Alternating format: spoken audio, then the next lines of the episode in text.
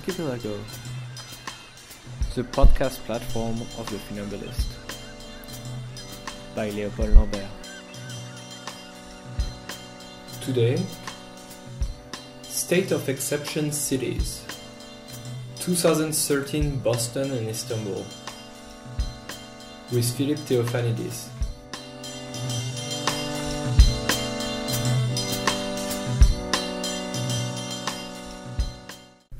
Hello everyone. Today my guest is uh, Philippe Theophanidis, who's a PhD candidate at University of Montreal, and we are recording this conversation in, in Montreal.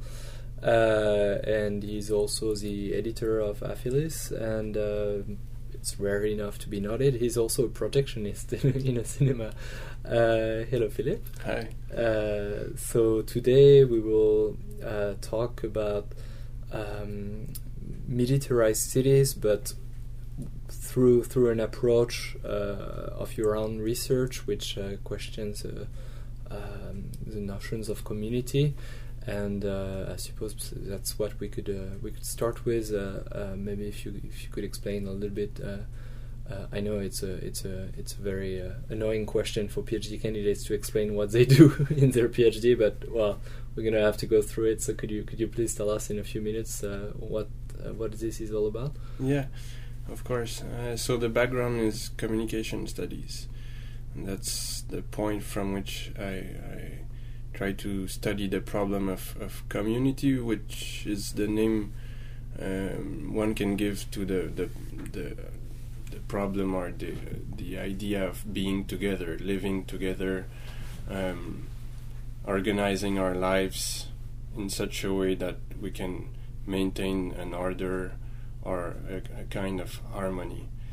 So um, my research is uh, more specifically oriented uh, towards the way in which this attempt at living together is facing a crucial, if not deadly, challenge today.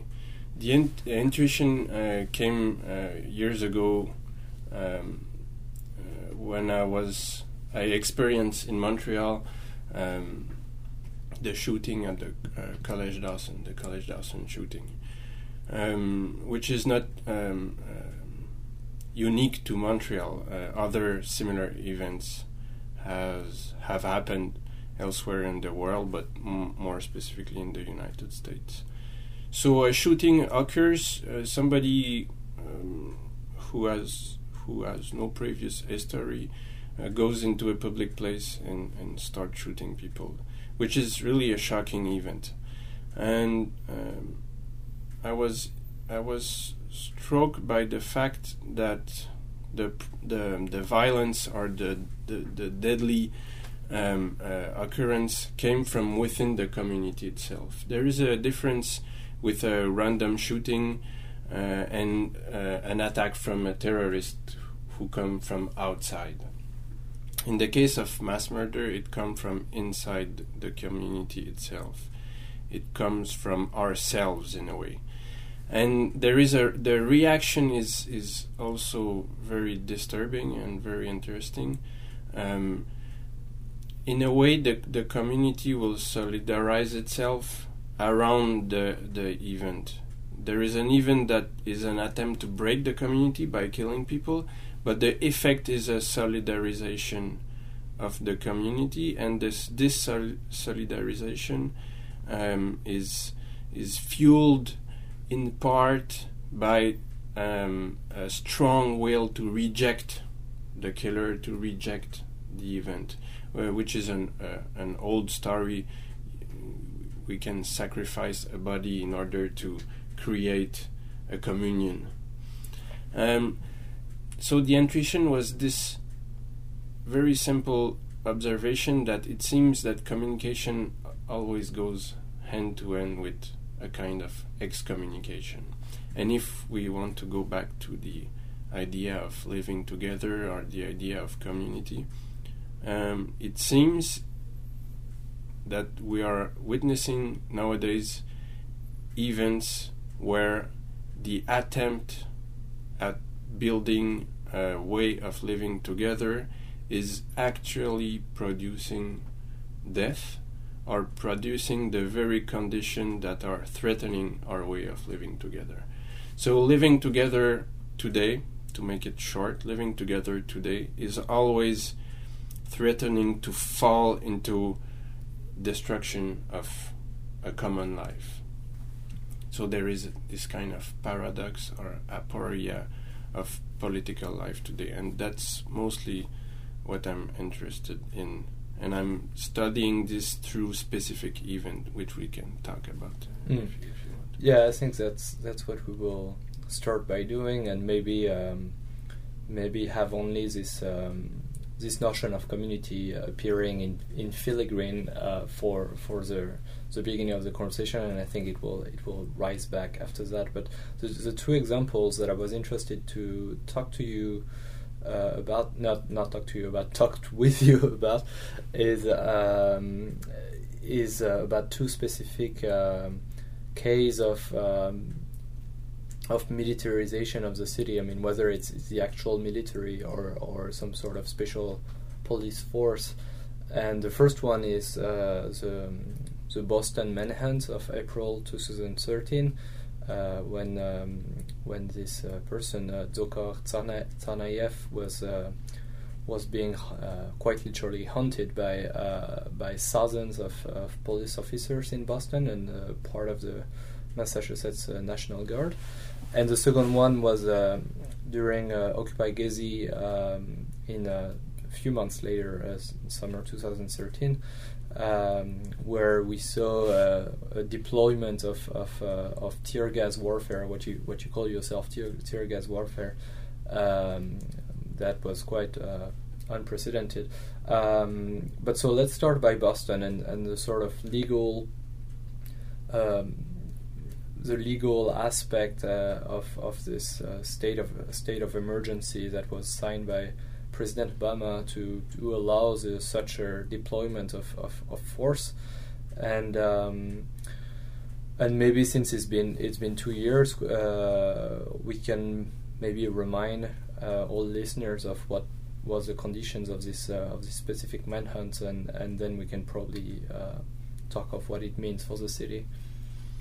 Yeah, so um, it was during the the Boston bombing, the marathon the the terrorist attack at the the, the Boston Marathon, and um, as soon as it happened, there was a state of emergency declared by President Obama for the state of Massachusetts.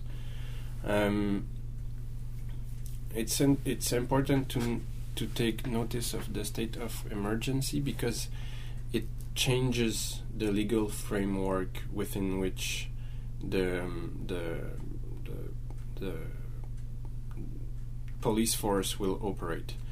The striking things with the Boston Mar- Marathon bombing was the the invasion or the deployment of law enforcement agency everywhere in the city.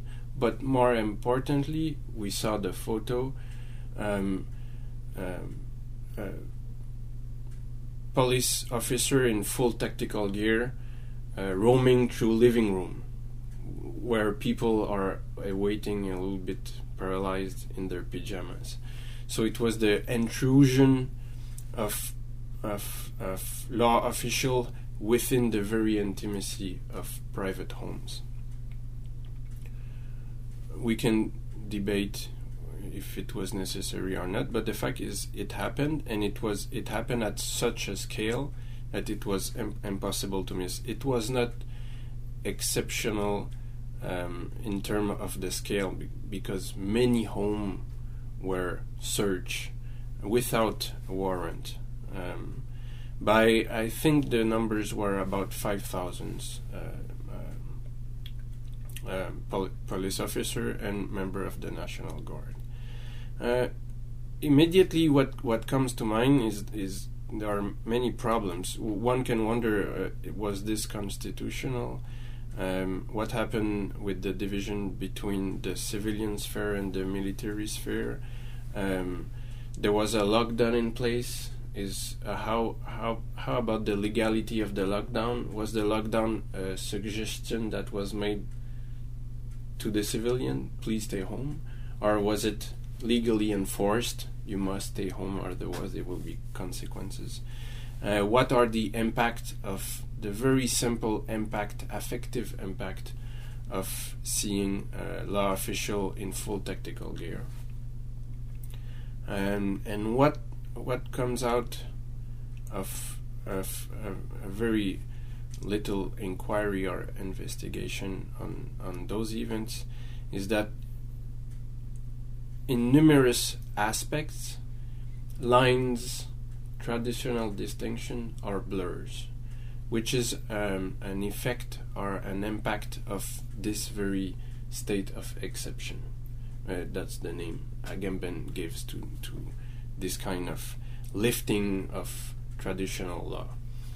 Um, in in the case of the uh, Boston bombing, it's a kind of a double lifting because there is already at the national level a state of exception in place in the United States since September 14, I think, 2001. It's an, a national state of exception that was declared by Bush. The state of exception uh, has a, a, um, a limit of one year, after which it dissolves, unless it's renewed. And the interesting fact is it has been renewed each and every year since then, both by Bush and by Obama. The last time was in September 2014, and most likely it will be re- renewed next September too. So within this national state of exception, we have another emergency declaration um, uh, which uh, gives um, uh, official more latitude or at least which come and blurs the line of what can what can be done what what is legal what is not legal. Um, in in Boston this state of exception what we saw what we witness is is the fact that it's becoming more and more not prevalent but more and more common. The exception becomes the norms.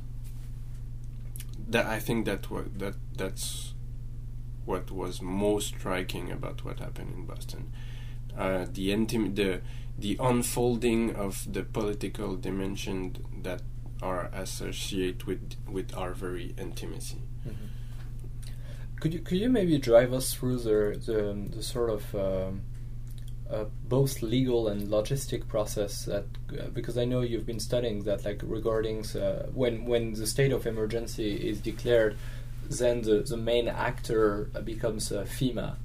Yeah. Which, which usually we we tend to see it much more for like natural disasters, but actually yeah. there's a sort of blurring between what's a natural disaster and what's some sort of uh, uh, uh, political and yeah political situation. Could could you drive us through that? Yeah, um, uh, the, I think one of the, the the the starting point should be that traditionally, for a long time, there was a distinction between the military sphere and the civilian sphere.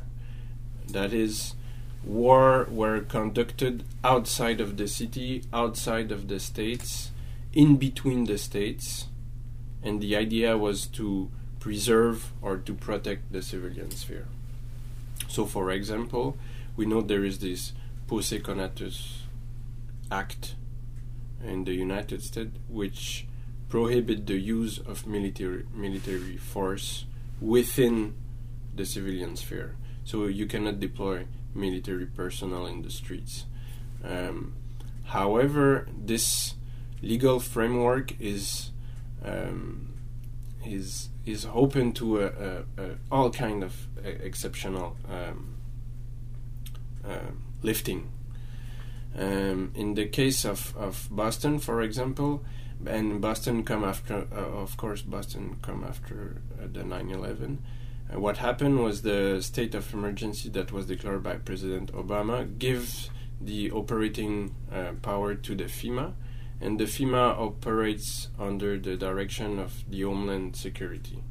The Homeland Security itself, uh, if I remember correctly, was created after 9 11 specifically to ensure the possibility of enforcing law and order at a higher level within the civilian sphere. So the Homeland uh, Security is the answer is the equivalent of the Defense Department, but for operation within the nation itself. Whether uh, w- whereas the the Defense Department will work outside the nation. The other thing that is interesting to notice is that um, there are still um, um, rules that prevent FEMA um, from using military personnel, for example, for uh, evacuation of civilians. FEMA cannot ask military personnel to um, to help in evacuating uh, civilians from, for example, uh, um, a, a, city where a catastrophe happened. However, uh, the FEMA can ask military personnel for passive, they call it passive defense. So there, there, there are there are gray zone where mili- military personnel can be called in um, to support, and we and we have seen this uh, when Hurricane uh, Katrina happened in the in United States. In, in, New Orleans. Yeah, in, in New Orleans. Yeah.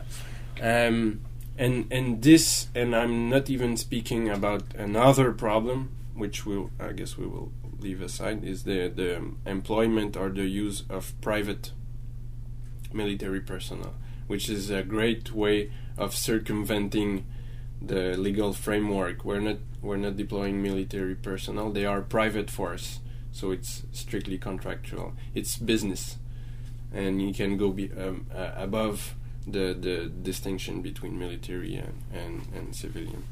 Um, in Boston, there has there have been the deployment of National Guard, uh, which is an, an extension or a reserve of the Department of Defense. So, in fact, in Boston, there were uh, military personnel deployed.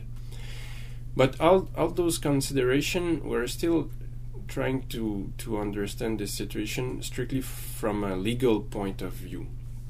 There are other things to consider as well.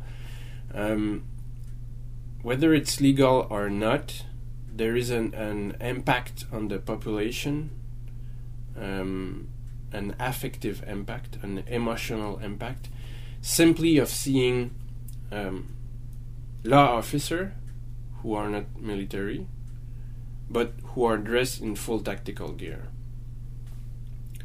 Um, the other question is this distinction usually is based on the idea that military personnel are not trained to handle civilian. Military personnel, warriors, they are trained to make war on a theater of operation. They are not trained to deal with civilian people. Whereas a police officer is specifically trained to act in a civilian en- environment.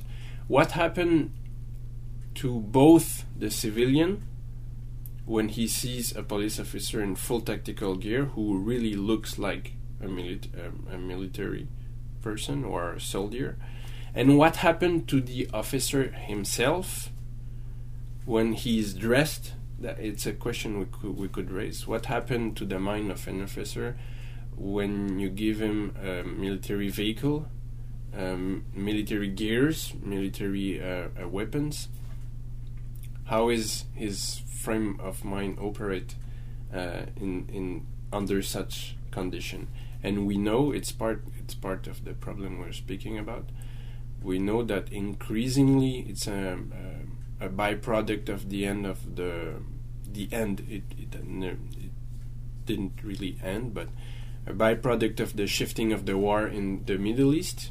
The Americans are calling back a lot of military gear and military material and military supply from the Middle East. Uh, the material is being re-imported into the United States and re- redistributed um, in, in order to be used by police force. So they have they are provided with, with military weapons, with military um, cars, vehicle, um, minesweeper, very not the usual equipment you would be used to see in the streets. And we have there were uh, photos and, and video of of armored car uh, in the streets of Boston, which were really uh, striking. So the the legal framework uh, uh, aside, one should consider the emotional or the affective impact of the militarization itself in terms in terms of just the impact of seeing all this gear, whether it's legal or not legal, whether it's under exception or, or no exception. Uh, something else I want to talk about about Boston is, um, I mean, what happened in Boston in April 2013, uh, and this manhunt is um, also the fact that when you have such a deployment of police and, and national guard, um, we we we tend to think of it for its actual purpose, which is like to find to find this person, uh, Dzhokhar Tsarnaev. Um, but obviously, the, I mean, there there's there's never only one function. There's never only one aim. So all of a sudden we have we have uh, I don't know how many hundreds of homes that are that are that are inspected. We have we have so some somehow the police is able to establish a new a new cartography of spaces that it, it was not at all allowed to to reach uh, previously. Uh, so I mean I I highly doubt, and I think uh, even whether whether whether there was a clear intentionality here or not doesn't really matter. But I, I highly doubt that um, in the in those uh, searches within houses there's not there's not been a sort of policing that's also a sort of production of, of knowledge about about houses that's been searched and, and the people inside it and how how this was not I doubt that this was not centralized afterwards uh, in in a, in a sort of uh, uh, um, in a given form of a, of a data data collection. Um, is it is it something you've been looking at as well, or not so much? Not so much about the, the collection of, of data, but but uh, surely um, law law agency um, in the United States, but I believe elsewhere in, in the world, um, are are um, following. Um, we sp- we spoke about it earlier. Um, are following um, not a trend, but um, uh, an evolution or a development in the way uh, power is applied in different field of operation. And in this specific case, um, it seems to be a, a, reflection or an echo of a, a, change of paradigm within the military sphere itself, um, uh, which is um, the adaptation to the fact that um, conflicts are more often, more and more often, um, are happening within urbanized um, landscape and and not outside of the city. Um, we've seen it already in Baghdad, but um, elsewhere in the world too. You were speaking about uh, earlier. We were speaking about what happened in in, in Maidan, in Ukraine. Um, conflicts arises within urbanized space, and I think um, not only the military but law law enforcement agency are trying to adapt to to this uh, change of, of in the framework of, of operation. And whether or, not information about citizens were collected i don't know but for sure um, the law agencies used what happened in boston to develop their way of, of operation and to learn how to operate more efficiency uh, within uh, a city. Uh, from uh, from the perspective of law enforcement, Boston surely must have been a great exercise. There are many such, uh, you know, you, you, I think you wrote about it or you spoke with Joe Masco about about this. There are many fake you know fake scenarios where uh, where law law agencies are asked to participate and we fake a biological incident but you cannot you cannot make make a, um, um, an exercise an exercise of, of, of that scale so for sure what happened in Boston has been and will be studied um, uh, for uh, for further um, further ed- education and, and further development in the operation. Uh, uh, f- I'm, I'm sure it will happen again. They will have learned from it. Mm. There, were, there were many many problems from a legal per- perspective. People were wondering. So you search my house to find a terrorist. I'm, I'm okay. I'm opening the door. You don't have a warrant, but it's okay. Now, what happened if you find something I was not supposed to have in my house? On in under those conditions, can this be legally uh, uh, brought uh, against me? and and the the officer must, the law enforcement agency must um, surely they are they are um, having the same interrogation. Now we have a we have this opportunity.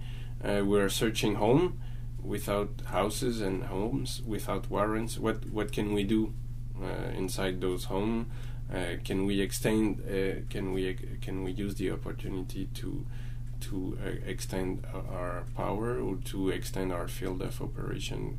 Does it give us more uh, latitude in our operation? That kind of, of question. The the state of exception um, has this effect or this function to um, push away the, the legal frame in, into which power is usually um, uh, applied. Uh, it's the uh, I don't know in English. I think it's the doctrine of separation of power. Mm-hmm. There is this very old tradition in the United States uh, which prevent power to be um, applied outside of, of the the supervision of of law, uh, and it's it's the only way to make sure that um, the application of power remain legitimate. Otherwise, you have just full scale deployment of power without any legitimacy uh, that is outside of a legal frame. Um, yeah, and I think we, it it ought to be to be reminded that uh, obviously we're not talking of some kind of uh, some kind of neutral urban landscape, as you say, urbanized landscape uh, that all in a sudden would would be added uh, some sort of militarized layer and state of exception layer. Uh, actually, the, the very physicality of the city is very much uh, uh, um, very much produced by similar logics, and and when when really you have this sort of very exceptional uh, situation, it it is it is a bit what was what was always contained within the city that that kind of deploys itself uh, upon the body is living in it, right? I think I think we both have a we both have that vision in mind when we to- when we talk about that. Um, but so moving on to this second example, uh, which is in Istanbul in uh, in the in the summer 2013 with those massive um, massive gathering uh, that extended uh, to to many cities in Turkey. Um, originally to to prevent uh, um, to prevent a development uh, project like there are so many of them in um, in in Istanbul. The, there was this little park, Gezi Park, um, on Taksim near Taksim Square, like a major node of the city. Uh, so in defense in defense of this park and against this development, uh, but those protests turned out to be a massive national movement against the uh, former prime minister of Turkey, which who is now the president, uh, Recep Tayyip Erdogan, um, and. Um, and obviously, many of the logic we just talked about for Boston are also at work in Istanbul, but um, for this example, we're going to take a slightly different uh, uh, approach, let's say, and um, and I'm, I'm, being helped here by the, the text you kindly wrote for uh, the second volume of the Funambulist papers, which I hope when this conversation is released, uh, the book will be also released. Uh, but so a text you call "Caught Caught in the Cloud," and where you you think of the sort of tear gas warfare that that happened in, in, in Istanbul in around Taksim uh, for for quite a quite a few weeks during this gathering, uh, and how somehow it it helped you to think of how the sort of control and potentially militarized control of um, of the living bodies atmospheres. Can can you explain to us a little bit your argument? Yeah, the the common denominator between uh, Boston and and uh, what happened in in Taksim, two events um, that unfold at, at like five months of, of, of distance, really close together, and we, we we we see more and more of them. We were talking about what happened in the street of Montreal uh, two days ago um, uh, with the student strike and the use of tear gas again here. The common denominator is is is the fact that it seems in a way that we are um, as as civ- the distinction between the civilian sphere and, and, and the military sphere or the idea of war is is not something that uh, can be kept um, away from us. Uh, that is all all of us were starting to to experience more often and maybe with more intensity um, uh, violent event. And I would go as far as to say that um, uh, industrial accident are, are, part of that experience uh, uh, also. So what happened in in in Taksim? Um, uh, was this um, uh, incredible video footage, very short video footage, but uh, incredible in that it was a coordinated and very massive tear gas attack against a crowd of protesters. And when I say massive, um, within a couple of seconds, 30 seconds, 40 seconds maybe, um, um, a large space is completely engulfed in flame um, to such a point where um, the protesters who are not well equipped to to uh, resist the, the, the tear gas um, uh, found found themselves in a situation where um, their condition of life was also their condition of death in the sense that in order to live to live they need to breathe. But in this very situation breathing meant uh, possibly suffocating or, or dying i'm not i'm not aware of anyone who died of of, of tear gas in this very uh, specific situation but other other cases happened um, a few weeks later where tear gas were uh, launched uh, within a police wagon, and the prisoner within the police wagon uh, die. It is it is possible to, to die from from exposure to uh, to tear gas. So, um, what it means is that we are um, the the use of tear gas illustrate a couple of of things. The first one is um, the tear gas is, is used as a mean of control it's a bit um, not ironic, maybe it's a bit dramatic, but the um, the control is not meant for a specific individual. It's a very general and broad mean of control. You do, you it's not like putting putting handcuff of or on someone. You use tear gas when you want to control a crowd in a space, and it's specifically a human crowd in a given space and you want a very general control of the situation of course because you cannot have a specific control um, this is a way of, of operation which is uh, exemplary of what uh, Michel Foucault called biopolitic. You do not control specific body, you control an, an environment or an ecosystem um, uh, within which um, bodies coexist but you don't do specific or discrete control. You just do a very broad control. Um, so it illustrates this shift toward um, mode of governmentality of uh, or of controlling governmentality of controlling that Foucault called biopolitics. Uh, where it become uh, interesting is this biopolitics, which is politics is the ma- management of life. It's a way of gov- governing, managing, controlling, ordering life. Um, in Taksim Square, what we witnessed was the fact that um, the attempt at controlling or giving order to life within the city. That's what the police uh, agencies were trying to do. We have um, protesters, they are causing some trouble. It's uh, a threat that maybe the argument that was put forward. It's a threat to the rest of the city. It's a threat to the rest of the civilian, to the state. So we need to control this.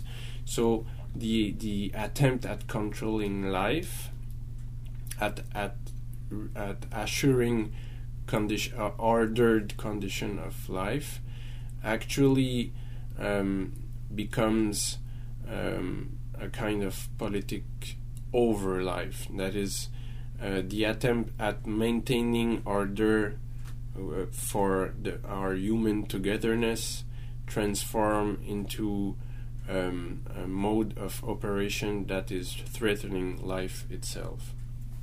Another way that was uh, that that's what I was saying at the beginning of the conversation. Another simpler way to see it is uh, the government uh, of life becomes a, a government of death uh, in in the way that our attempt at organizing um, our political syn- synthesis um, uh, is at risk um, at producing uh, our own annihilation.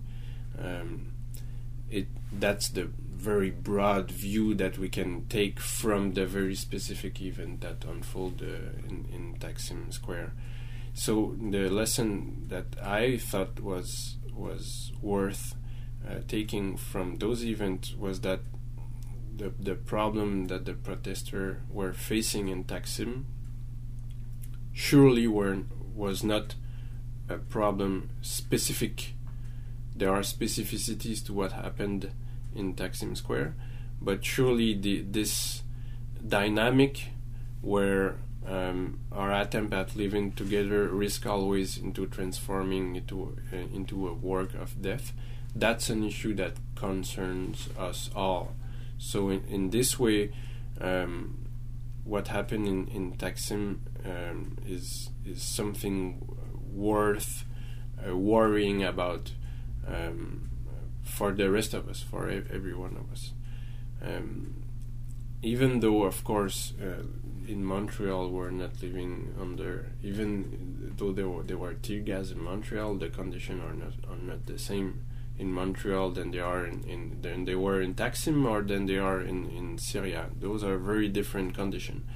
But on on from a very broad perspective, at a global level, since we are now living in a globalized world, we are all faced with with with this issue, with this threat. Maybe um, we need to find another way, and, and the the problem is that we don't have a solution. We are looking for a solution.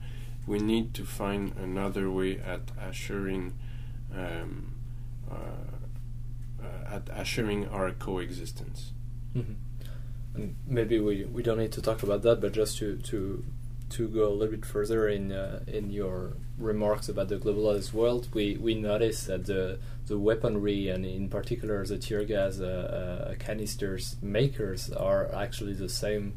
Uh, like there's probably only a few companies uh, producing them, and you find them. You find the exact same in uh, in in the American cities or in, in the West Bank, for example, or Brazil. Yeah, yeah many others. Uh, something that I'd like to to push you towards uh, is uh, is because it's very much at the core of, of the of this uh, text, uh, "Caught in the Cloud."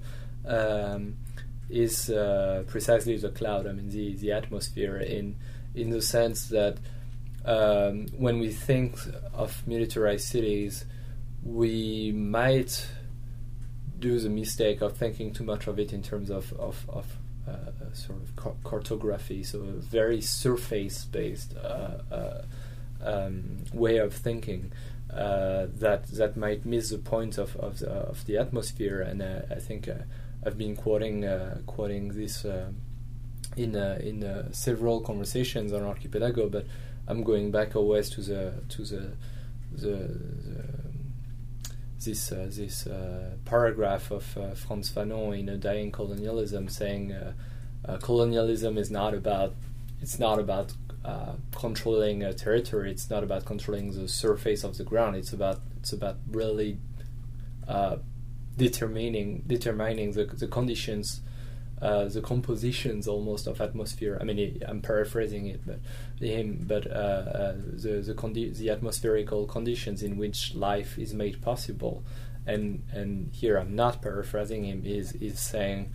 Uh, it is it is a breathing combat, and obviously the, the notion of breathing uh, on, on, an academic level brings us back to to Peter Sloterdijk that I'm sure you will tell us a bit more about, and at a more uh, at a more uh, uh, tragically real level, the, the, the the last words of Eric Garner um, that were that were reused uh, for the as a, as a sort of slogan of the Black Black Lives Matter uh, in in the United States, uh, which is "I can breathe." And and uh, what what is it this uh, being in the breathable that that Sloterdijk tells us, and and how how did you use that? Uh, in the context of uh, of the tear gas warfare in, in Istanbul, Yes, uh, already in, in Michel Foucault, when he develops his, his idea of biopolitics, there is this um, um,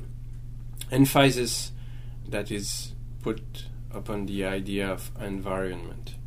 Biopolitics is not about controlling uh, people, uh, or not only about controlling people or population, but more specifically about controlling environment. So, um, as you say, um, it would be a mistake to think of the city as as a, a, surface, one di- one, dynam- one dimensional um, uh, space. Um, the, the the tear gas points or illustrate the fact that the problem is ecological or environmental or since I'm studying in I'm in communication studies um, we can uh, we can maybe take the opportunity to broaden the concept of media.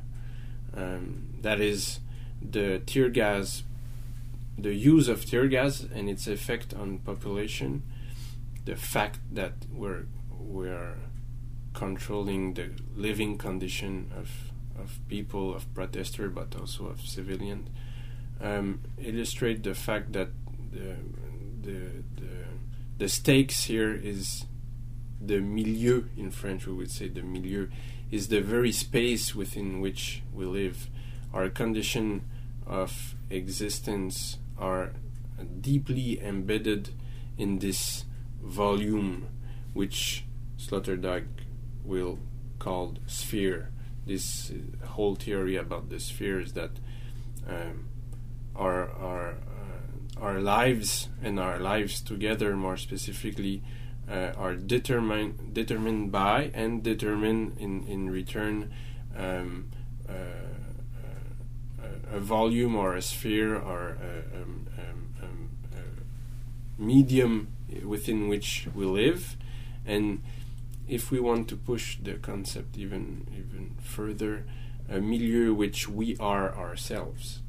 Uh, we are the the very um, e- ecological environment within which we live, and by that I mean that by being, by existing together, by being together, whether it it's within a city or in the country, it doesn't really at this level doesn't really matter. By being and by being together, we create a milieu, um, um, uh, uh, a milieu of life and this milieu of life, this environment, living environment, can be turned into, um, can become deadly. That's what we see with the use of tear gas. The use of tear gas in Taksim shows how a certain mode of being together can turn our our our uh, um, our environment, our ecology, into a, a, a in, uh, turn it into a, where the condition become deadly. So we, we become deadly to ourselves. Our modes of being together becomes our, our provides our turn into conditions that are preventing us from living or from living together. That that I think was the the main thing with the with the tear gas. And uh, as um, something particularly uh, um, uh, crucial uh, in in the in the tear gas uh, paradigm, if we may call it like that, uh, and I think you, you already kind of mentioned it a little bit earlier, but I think it's also an argument that Sloterdijk is trying to make, is the fact that a body that is that is caught in the cloud, to reuse your your title, will be forced into a situation where choice still exists uh, and at a very uh, abstract level, I, I, suppose, but between not breathing and breathing, and, and therefore uh, uh being uh, a victim of the toxi- toxification uh, yeah. of, of, of the atmosphere. So somehow there's a sort of there's a sort of paradoxical um, participation of the body to its own to its own demise and and I think I think it that's that's why I'm calling it a paradigm because I think it uh, very often so the violence of of um, of these politics are very much counting on our own contribution to our own uh, uh, to the to the to the violence to which we are subjected to. So could you tell us maybe yeah. a bit more about that? Um, yes, it's an observation Sloterdijk made in uh, in his book uh, on the the genealogy or history of uh, of uh, air warfare. Um, either you don't breathe and you die, or you breathe and then you participate to your own demise. That's the condition uh, in which you one find uh, himself or herself when you're cut into the cloud of uh, into a cloud of tear gas. Either you don't breathe the tear gas, but then you cannot breathe at all and, and you die, or you breathe and you actually cooperate because you you will inhale the very toxic agent that will incapacitate you. And from from this situation, we can infer or we can start thinking about I'm not actually. I'm not at the moment we're speaking. We're not caught into a cloud of tear gas, but we can wonder just how much um, um, how much am I, I'm able to behave um, without participating to um, conditions that are um, um, conditions that are uh, a threat to my life, but not my life individually, but to our life uh, in common, to to our social life. Uh, is it possible nowadays, um, uh, under the condition that are the condition of globalization? Um, Jean-Luc Nancy called this uh, ecological enframing, eco-technical enframing. The fact that the whole world nowadays com- completely enframe into our technologi- technological activity. One cannot pretend to step aside of this frame and uh, and to live outside of it. You you whatever you're doing uh, on this planet, you're participating in a way um, uh, in the information, in the modeling of this eco-technical enframing.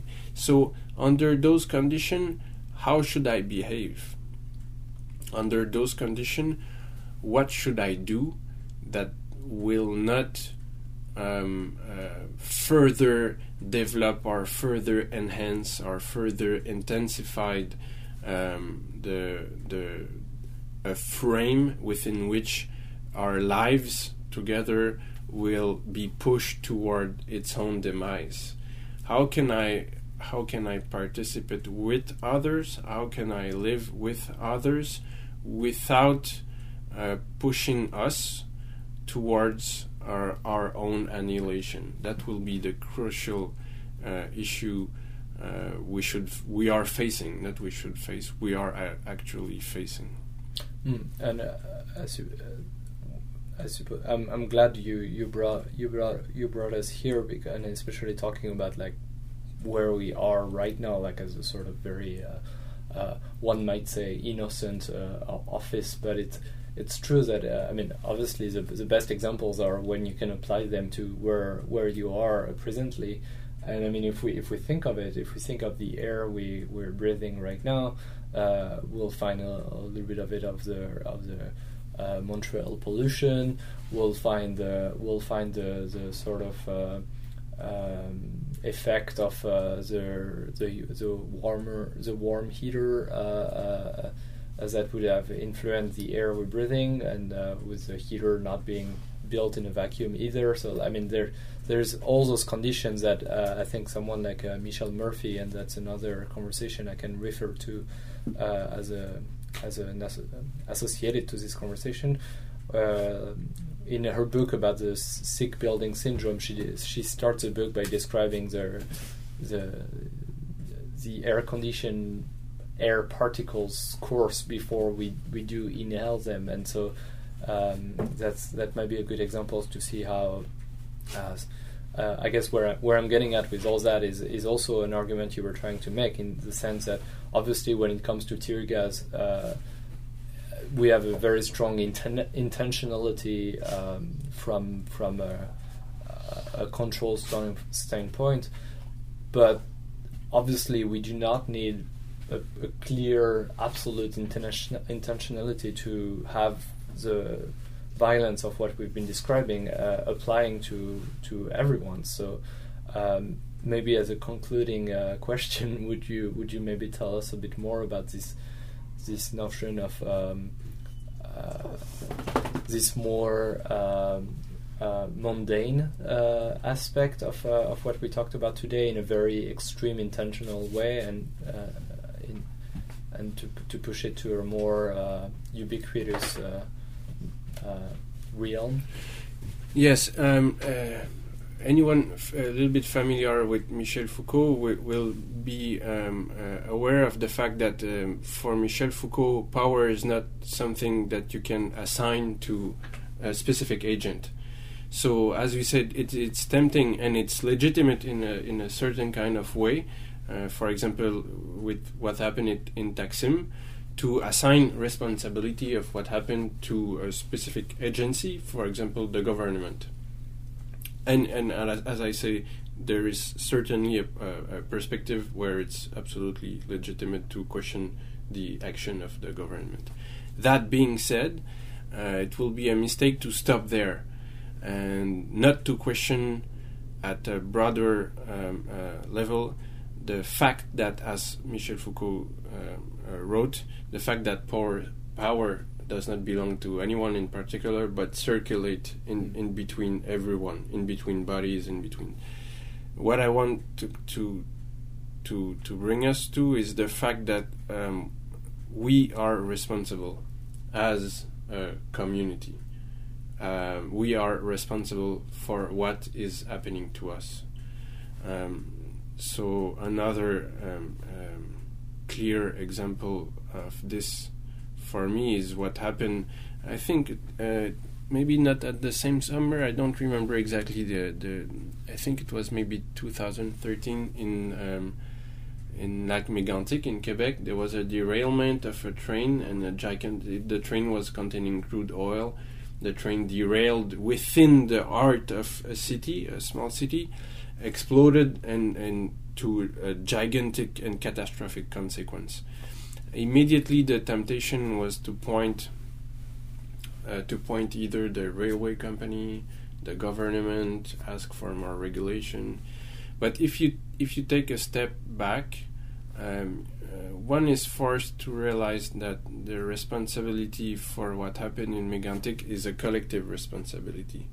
Of course, the the the, the train derailed for maybe technical or, or because of a, a, lack of regulation. But the train was containing crude oil. The crude oil is the oil everyone use at one point or, or another. Even me or you, we don't own cars. Uh, I walk. I take I take the bus. But nonetheless, my very existence is intimately linked with the circulation of crude oil on railways all around the world.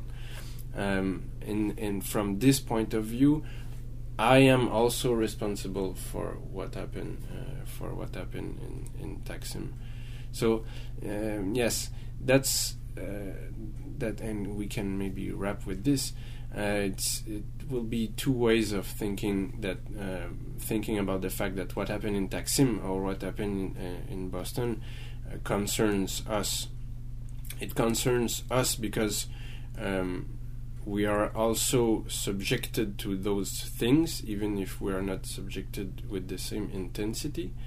Uh, but it also concerns us because we are, in a way, we are also the the agent.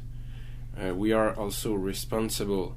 We need to answer to what happened, but we need also to take upon ourselves the realization that we are we are participating in in, in this global theater, uh, in this global story that is unfolding to sometimes and, and more and more maybe uh, uh, into dramatic e- events. Mm. Well, Philippe, thank you very much for taking uh, some of your precious time in your in your uh, in your work in your work day to uh, talk with me today, and um, I was glad we we got to talk about those two particular articles um, that you wrote uh, in 2013, and obviously we'll, we'll have them associated to the conversation. Thank you. Great, thank you, Eva.